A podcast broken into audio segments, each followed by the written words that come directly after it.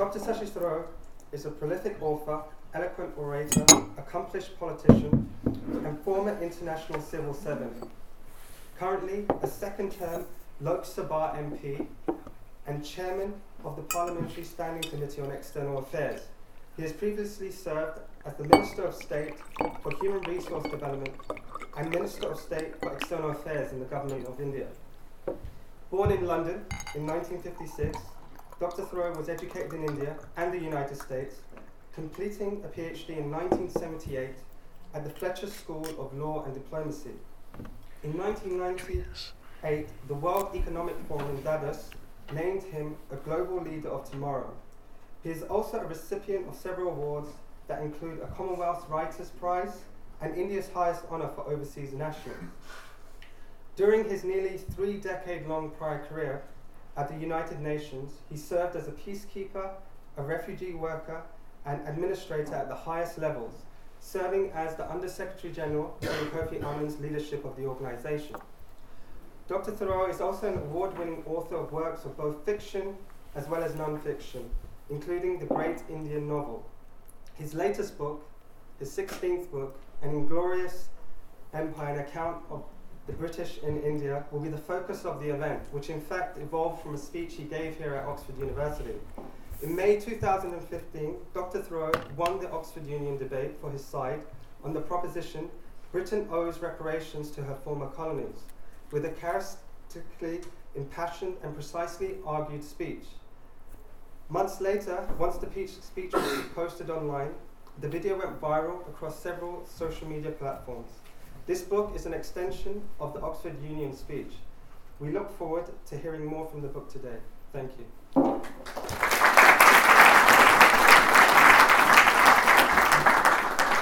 Well, thank you very much, Shashi, for uh, joining us today. Um, we had the honor and pleasure to host you uh, uh, just over a year ago uh, before your Oxford Union speech.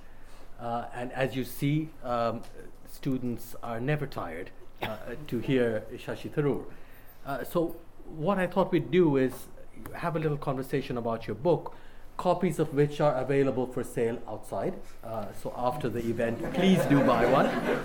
Um, it is literally flying off the shelves, uh, sold out in India, 12th edition already, I, I understand, in only a few months. Uh, it's selling very fast here as well. I happen to know from two events yesterday.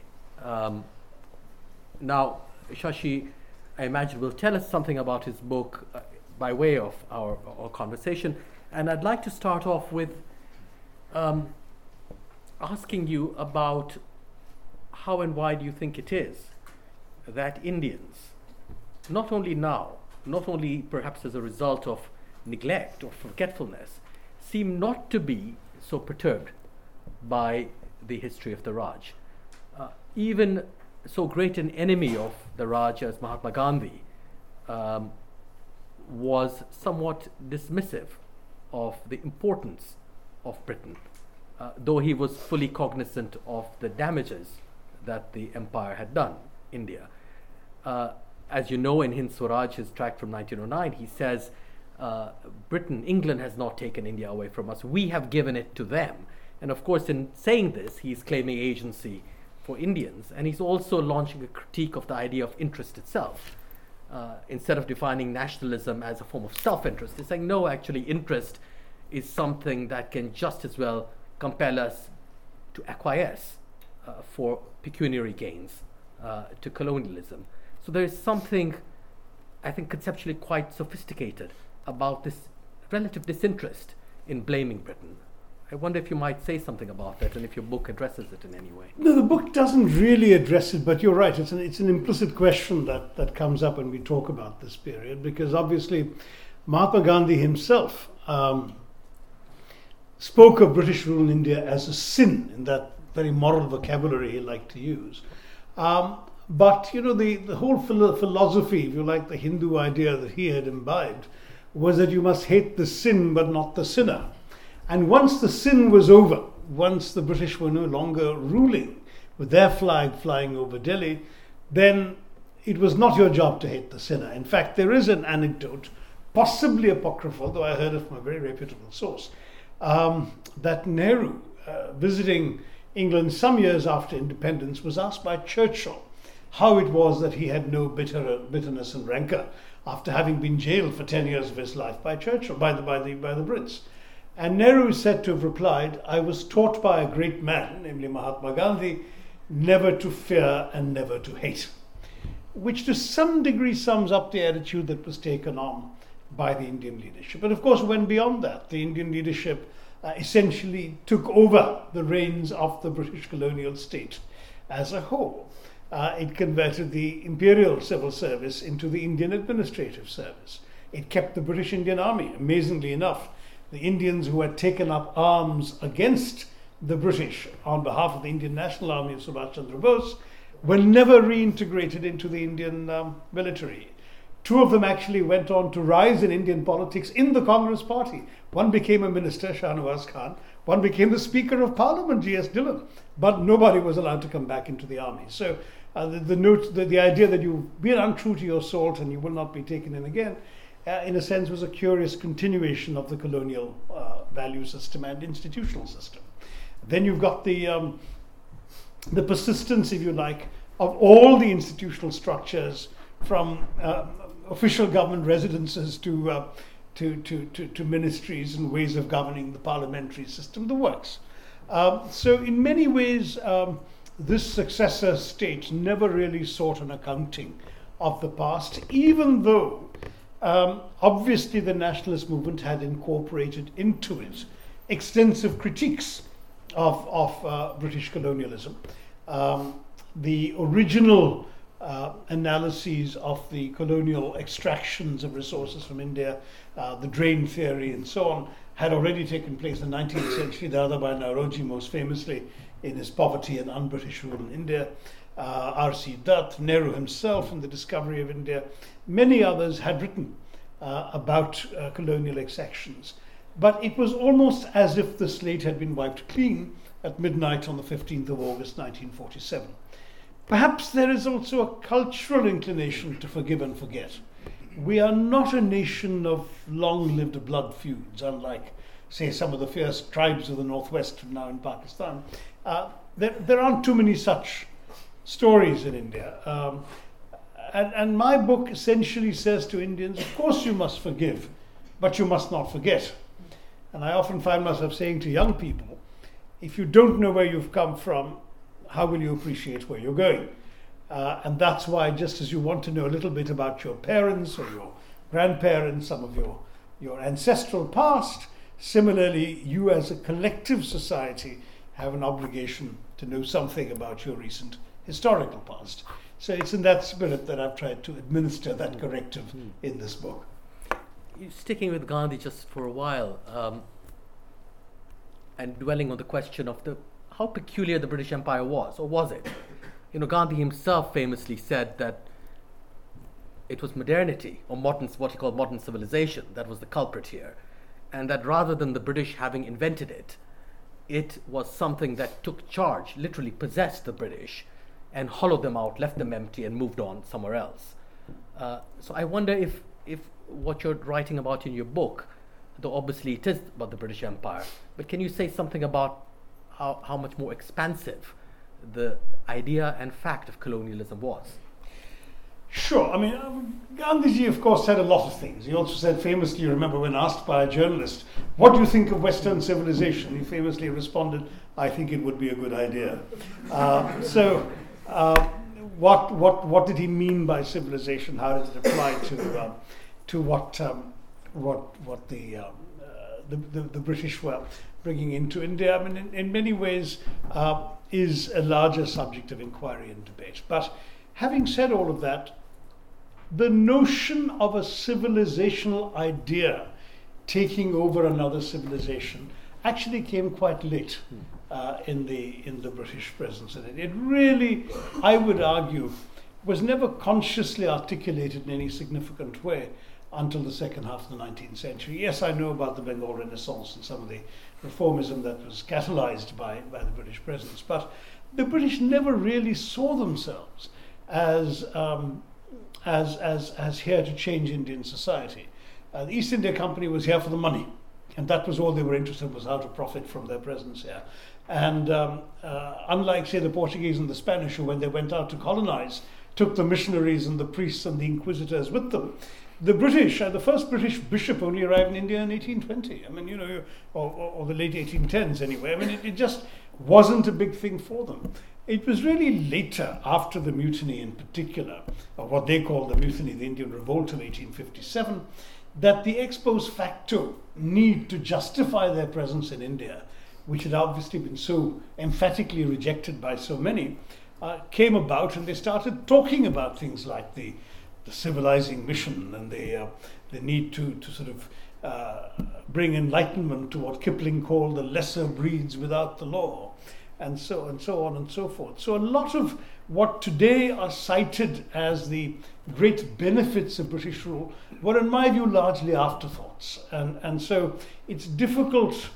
I've discussed some of this in the book, not extensively, but um, um, uh, uh some of the the tropes you see in, in Victorian writing about India in the late 19th century, this whole notion of the, uh, of the British Empire as some sort of extended Victorian family gathered around the drawing room, you know, with this Queen Empress sitting in the big armchair and the, the little sort of flock around her. Mean, this kind of imagery uh, really came about quite seriously, uh, I think, really only in the later part of the 19th century and how sincere was it? How much of it was rationalization? Um, because there is just so much material out there, and I read quite manically a lot of uh, books and articles published in the late 19th, early 20th century.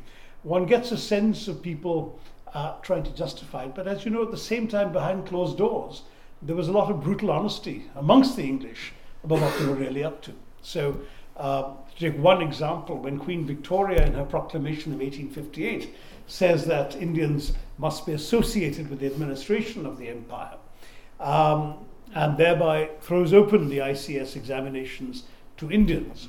Uh, what happens in theory and what happens in practice is a huge gulf. Because when Indians actually ace the examinations and get in, they're treated in the most appalling way. Either they're sought to be marked down or then tremendously harassed upon their entry to the service, even drummed out of the service in some cases. Uh, a man like Surendranath Banerjee, who was later described by a British journalist, Henry Nevinson of the Sunday Times, as the greatest English language, greatest orator in the English language in the world after Gladstone.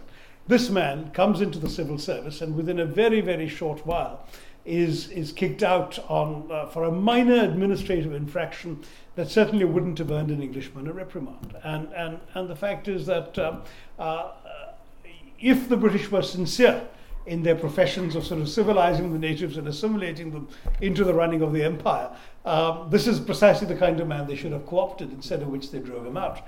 Um, man they didn't uh, drive out, Dwarkanath Tagore, ended up, as you know, uh, uh, with the most inconsequential of careers, the first Indian to get to the ICS, uh, and retired eventually as a judge in the tiny provincial Maharashtrian town of Satara, which is not exactly the kind of career that his intellect and, and, and education qualified him for. And so on and so forth. The first significant Indian judge was Justice Syed Mahmood of the Allahabad High Court, um, who actually came in a completely convinced Anglophile, having studied law in Britain returned convinced of the civilizing benefits of British law and so on, and uh, was humiliated pretty much day after day on the bench by his own Chief Justice and his own peers. Um, ended up um, driving himself to drink and resignation from, from the court. Um, there's a, a, a, an amazingly revealing memoir by a retired veteran ICS officer in 1911, Fielding Hall, um, who wrote about this entire question of Indians coming into the service. Uh, and he tells the story. Mind you, he's fairly liberal, enlightened, and humane for English administrators mm-hmm. of his time, but um, unconsciously or, or sort of unself consciously racist uh, in everything he says about. I mean, there's this there's this racist paternalism to to his whole idea, uh, and, and he talks precisely about the question of Victoria wanting to admit Indians into the empire. And he says um, that it was completely wrong because the government of India must, by definition, be English. Completely unaware of the, you know, the contradiction in those very terms. Uh, and, and he tells the story of one of the early entrants, a Chetty, Mr. Chetty, he doesn't remember the first name, uh, who uh, studied, and obviously the son of a, a, wealthy southern family, went off and studied in Harrow and Cambridge and I think Oxford as well. Uh, came, came back having aced the examination, stopped the civil services, came in expecting to have this glorious career that his education had equipped him for. Of course, in England, he had never suffered any particular consciousness of discrimination.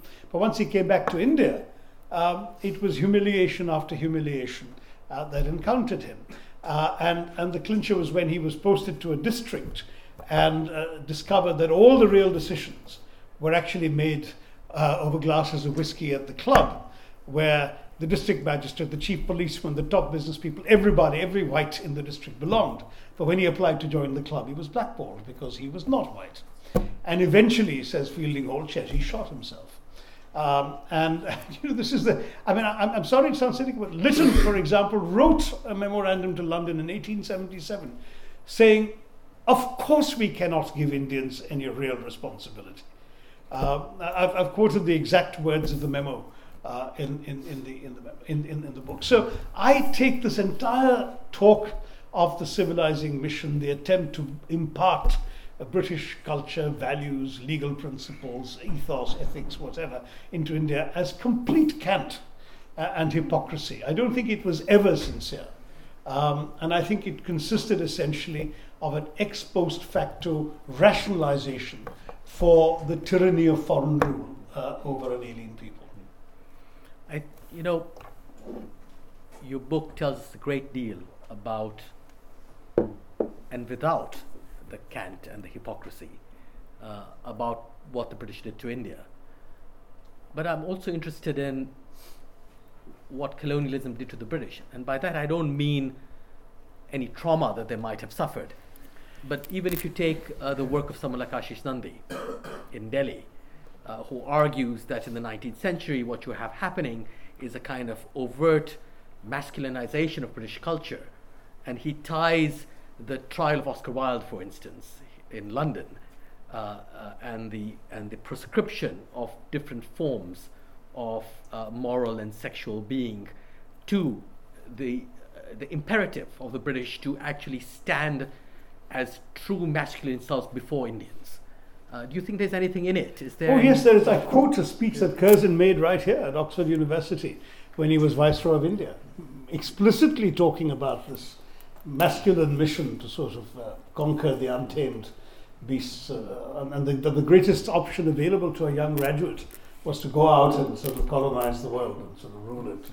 And yeah, this was very much part of it. I mean, this is, if you read the, the, the novels that were popular, particularly among schoolboys in the, in the late 19th century, for example, uh, very much part of this entire thing. And uh, Kipling, Stalky and Company and this sort of stuff. I mean, this is, this is uh, uh, very much um, uh, part of the self-definition of the empire. G.A. Henty, hmm. um, hugely popular in those days, and writing precisely these these masculine novels of colonial adventure and daring do.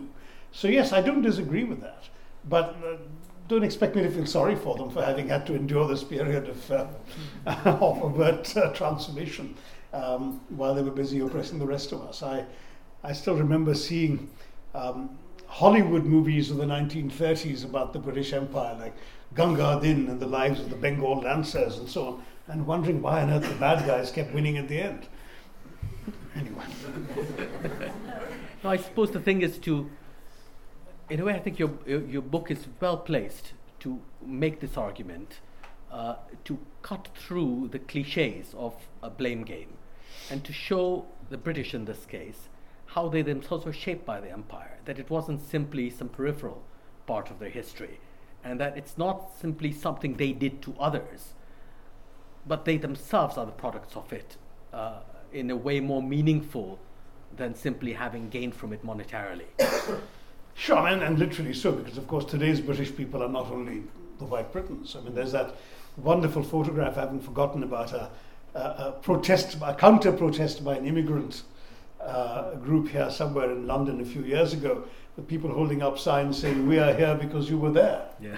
I mean, history, history does come back and, and, and, and, and, and by Britain, and it has transformed uh, the nature of Britain. The very fact that you've got all these Indian restaurants around is a, you know, Indian curry houses, it is said, employ more people in Britain today than the iron and steel, shipbuilding, and coal mining industries combined.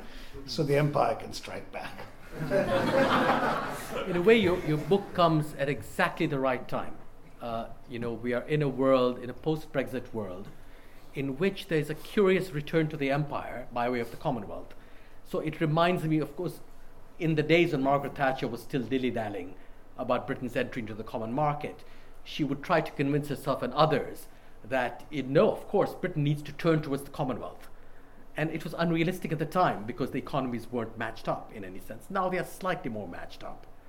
Uh, but that this thought has come back post Brexit is, is absolutely fascinating. So I'm just wondering how you think the return of empire in this sense um, has meaning in terms of the longue durée that you trace.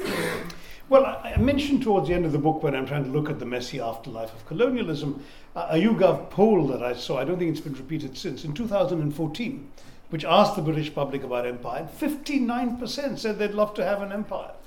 Uh, 59% of today's Brits, only 19% were even aware of the atrocities uh, committed in the name of the empire. So, um, partly historical amnesia is to blame. Um, partly the deliberate revisionism of historians like Niall Ferguson, who uh, uh, sort of cheerfully called the British Empire a jolly good thing with capital letters, um, because it supposedly laid the foundations of today's globalization around the world.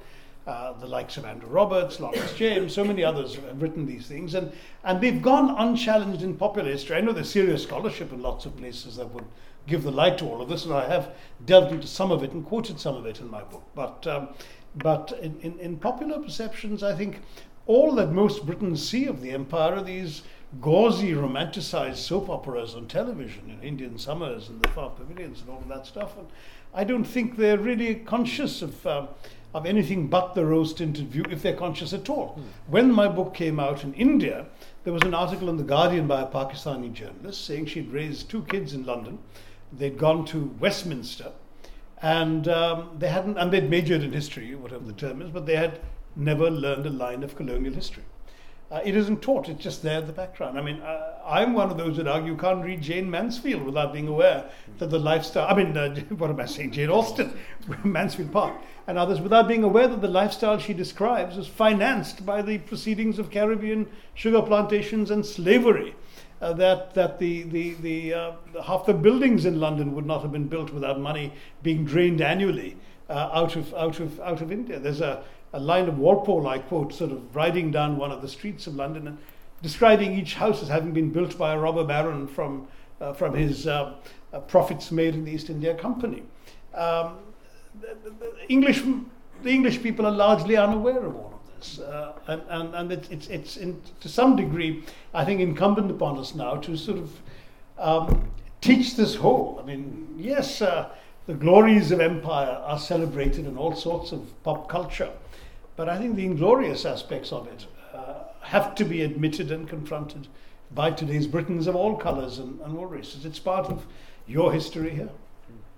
I mean, in a way, uh, your book, of course, makes that valiant attempt. And I, success, I think, shows us all uh, how it's too early to celebrate success, I'm afraid, well, Faisal. We haven't seen a single review yet, so when they start coming, I'm braced for a backlash. But, uh, but anyway. That's in a way just as well, because yeah. then an argument begins. A yeah. real argument will begin. But the reception you received here today, yesterday in London, uh, and in, in the many other places you're speaking, surely some indication. To say nothing about the enormous popularity of the book uh, and indeed your speech at the Union in India. Perhaps you could tell us something about that. What, how would you account for the Indian reception? It, it's, it's, it's a bit difficult to explain. And Sunit already mentioned this. This thing went viral after I spoke at Oxford here, having addressed Faisal students a little more seriously in the morning. I went off and did this slightly light-hearted, but at the same time fairly passionate takedown of the British Empire at the Oxford Union. And they went away, and a month later they posted it on YouTube, and the blessed thing went viral. And to this day, almost a year and a half later, I have people coming up to me in India at all sorts of public places telling me how much they loved that speech.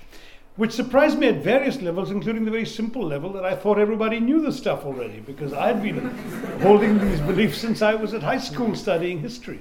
So either they're not paying attention in class anymore, or we're just not teaching history very well uh, in our schoolrooms, and and um, and I think that partly um, accounts for this this need to to be aware of something which I would have thought uh, what the Americans would call nationalism 101 uh, was implicit in every Indian's consciousness. Um, the, the second thing that um, I'm curious about is whether it also feeds into a slightly more capricious uh, version of nationalism as an answer to the narrower, more sectarian nationalism being preached by those in power in India today. Uh, I have long argued, in fact, I was telling some students today that um, uh, just after our rather humiliating election defeat in May of 2014, I wrote a memo to Congress leadership, which is published in India today. You can still find it on Google, um, saying something like eight ways forward for the Congress or nine ways forward for the Congress. I can't remember the exact number. And one of the points I made there was do not cede nationalism to the BJP. Uh, our party you know, not just fought for India's freedom, but has a, an inclusive view of nationalism which we must affirm and celebrate. Um, and that's been part of my self appointed mission, as it were, in the public discourse. Uh, whereas we instead are seeing the dominance of, of a very narrow minded nationalism that seeks to disenfranchise dissenters, that seeks to decry as anti national any dissenting uh, view from the dominant national discourse. And I think is therefore profoundly against the kinds of values and principles for which the nationalist movement actually fought when it fought for our freedom. So I think it's important to articulate this alternative, and I'm trying to do that. Hmm. No, yeah, that, I think that is a very important point indeed. And a, a final question before we open up uh, to the audience. I'm sure uh, they're very eager to engage with you directly. You know, today the way in which empire seems to function, or the memory of it, uh, is no longer international so much. So, you know, Britain and India might have the best of relations. That's fine. But it's what you said in one of your previous answers that is more uh, at issue. It's those who are from there, who are here. It's minority groups, uh, ethnic and other minorities, who often become the targets. Uh, and so it's, it's now about the domestic space. In a curious way, there seems to have been a reversal, so that you have not just in Britain, in fact, not so much in Britain, but in many European countries, a strange sense that they are being colonized by the former empire. I don't mean simply economically with Tata Steel, immigration, etc. Immigration and cultural uh, assertion, and it's a well-known story because we used it ourselves with far more justice uh, from the 19th century onwards. So there's a, a strange um, imitation of the language of victimization without perhaps its reality. Very well said. I'm not sure I can add to that. It really is, is, is a superb insight, and I think you're quite right. And it's very much part of the, the discourse in countries like Britain, uh, France, um, uh, and in a curious way, because they're never part of empire, some of the Scandinavian countries that have mm. been receiving um, refugees from, from the uh, Muslim world uh, are now articulating similar things. So very much sort of fringe minority parties that are doing so, but that kind of language is coming back. Uh, and the meaning of sort of colonization is changing. Uh, but of course, these people are here to stay. And, uh, and the ones uh, who came from Britain to India really were there to loot. forgive me for yes. being so blunt. they, they, they weren't interested in assimilation into India. And even if generations served, home was always here and not there. So um, I think there is a there is a difference in, in the in the kinds of colonizations we're talking about, um, and certainly with the British, unlike with say the French, assimilation was never a priority. Uh, neither cultural, even even uh, Macaulay's minute was only about creating a small narrow class of interpreters between the rulers and the ruled. It was not about transforming the entire society. Um, and and uh, the British at no point were interested in spending the kind of money it would have taken to educate Indians in the ways um, of, of Britain. Um, in fact, as late as 1930, Will Durant, the American historian, pointed out that the entire education budget of British India at all levels of schooling, college, university, the works, put together wouldn't account for half the high school budget of the state of New York. Uh, they, they just weren't interested in spending money to transform India. So it was a, a curious kind of colonization. It was really the minimum they could do to justify and maintain their presence while extracting resources and sending it back to England as much as possible, um, which is very different from, um, if you like, what they're now experiencing, which is people coming here to live, to stay, to become part of the fabric of the society.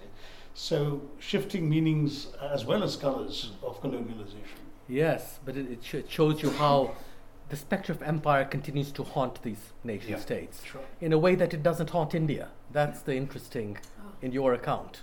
Uh, Yes, no, it doesn't. Yeah. And, and, and as I said, there's, there's this very great readiness to forgive and forget, Mm. which um, uh, I, I, I certainly um, um, was struck by that 59% in the YouGov poll, but I, I, I wonder if a sort of the obverse poll were held in India, what sort of answers we'd get, Mm. because uh, there are enough people frustrated, if you like, with the inadequacies of Indian governance today, who would be prepared to say, in moments of both ignorance and rashness, that they would like they were better off under the Brits, or the country would have been better off under the Brits, and it's partly to open their eyes too that Mm. I've tried to set the record straight with.